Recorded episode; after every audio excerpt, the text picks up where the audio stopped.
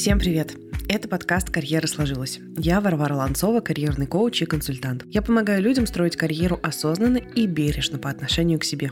И об этом мой подкаст. Я рассказываю лайфхаки, истории или неочевидные моменты в процессе развития карьеры и поиска работы. Мои советы могут быть полезны для любых профессий, но все же внутренне я ориентируюсь на рынок IT и digital профессий, потому что с ними у меня большая и давняя любовь.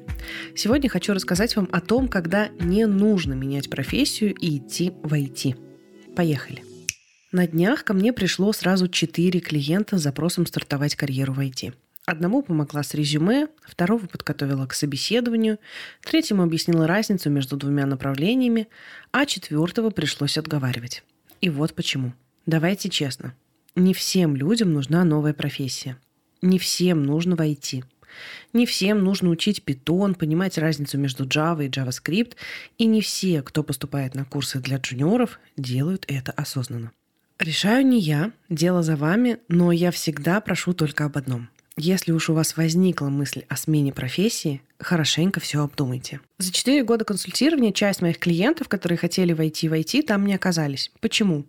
Неужели их харды были недостаточно хардовыми? Или им не повезло с рекрутерами на собеседованиях? Или просто звезды не сошлись? Я выделила 5 причин, почему так происходит и почему не всем стоит менять профессию и идти в IT. Причина номер один. Не стоит менять профессию, когда это не твоя цель. Что это значит? Допустим, вы пытаетесь что-то кому-то доказать или идете за чужими директивами. Как после школы, когда родители сказали, что надо идти учиться на инженера, и ты, чтобы не расстраивать маму, пошел учиться туда, куда она сказала. Некоторые люди не только в 17 лет, но и всю жизнь потом принимают решения. Точнее, им кажется, что это они принимают решения в своей жизни. А на самом деле делают что-то для одобрения от мамы, а потом жены, мужа, начальника и так далее.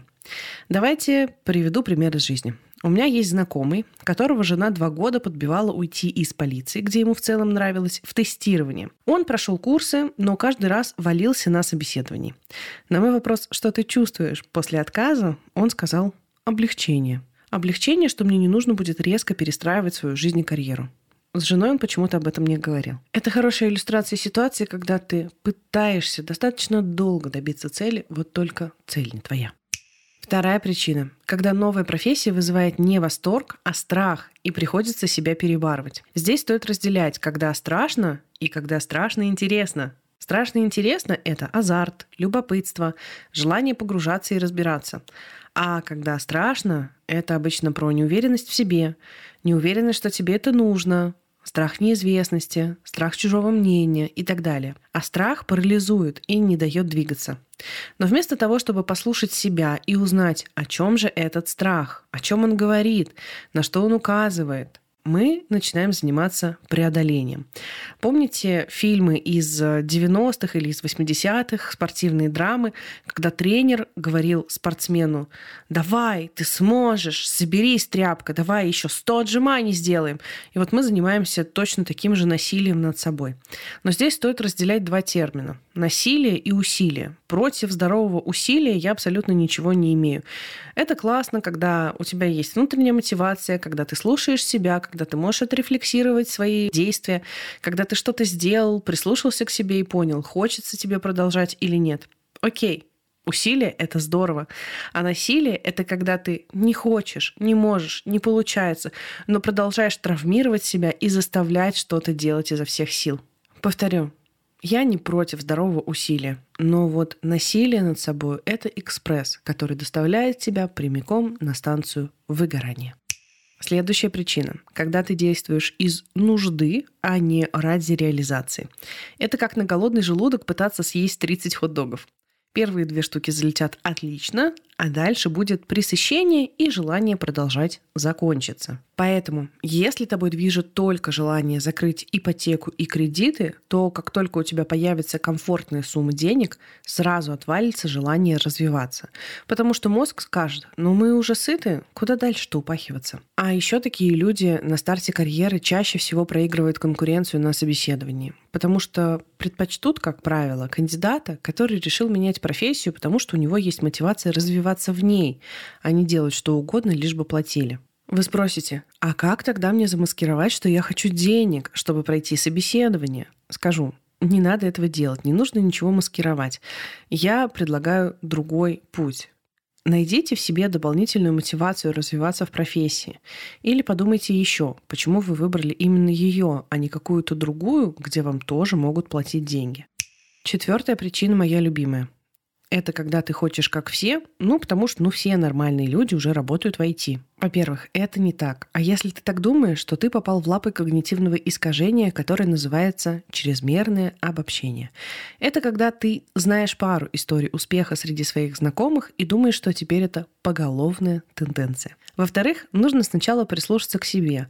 А мне вообще это откликается? А это вообще мое? Я хочу туда. Если мои знакомые работают в IT, значит ли это, что и я теперь должен туда пойти? Или у нас что, закончатся общие темы для разговоров? Равнение на других и желание быть как все вообще пагубная привычка. Одна моя клиентка несколько месяцев страдала от того, что не могла принять решение. Многие ее коллеги в 2022 году релацировались, и она не могла решиться, тоже ехать и быть как все нормальные люди, или оставаться. Как видите, паттерн поведения быть как все мешает не только при выборе профессии, но и дальше в карьере. С ним стоит разбираться, и желательно разобраться один раз с помощью коуча или психолога, чтобы дальше принимать решения, исходя из того, как я хочу, а не как делают другие. А сейчас скажу, как Игорь Николаев. Время для пятой причины. Не стоит идти в IT, если ты не понимаешь, как выглядит сфера изнутри. Это как делать выводы о работе хирургов по сериалам. У любой профессии есть свои ограничения. Как сказал мой знакомый из ИТ, если ты не готов к тому, что твой work-life balance пойдет под откос, то тебе точно не стоит войти. Романтика работы на удаленке, возможность сидеть с ноутом на пляже есть только на картиночках в интернете. Фактически это сложный труд и нагрузка на психику, которой не каждый готов. Давай проведем короткий тест. Я задам три вопроса, и если хотя бы на один из них ты ответишь «нет», то это повод еще раз подумать над сменой профессии. Во-первых, у тебя есть в ближайшем окружении два человека, которые работают в твоей профессии, ну, в которой ты хочешь работать, с которыми ты можешь посоветоваться и узнать все подробности у них. Второе. Ты знаешь, из чего состоит рабочий день специалиста, которым ты хочешь стать. И третье. Ты знаешь, какие сложности и подводные камни есть в этой профессии. Ну что, как результат? Если ты на все ответил «да», то поздравляю. Это хороший знак. Если есть хотя бы один ответ «нет», то стоит подумать еще. Ну что, подведем итог? Я назвала пять причин, когда не стоит менять профессию. Во-первых, когда это не твоя цель, а мамы, папы, мужа и так далее. Во-вторых, когда от мысли о новой профессии страшно, а не любопытно. В-третьих, когда тобой движет только материальная потребность. Четвертая причина. Когда хочешь быть как все. И последняя. Когда ты недостаточно понимаешь, на что ты хочешь подписаться.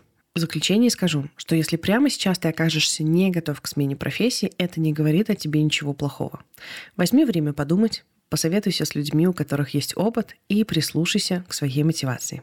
Это был подкаст «Карьера сложилась». Ставьте лайки и звездочки, пишите комментарии и подписывайтесь на меня в Телеграме.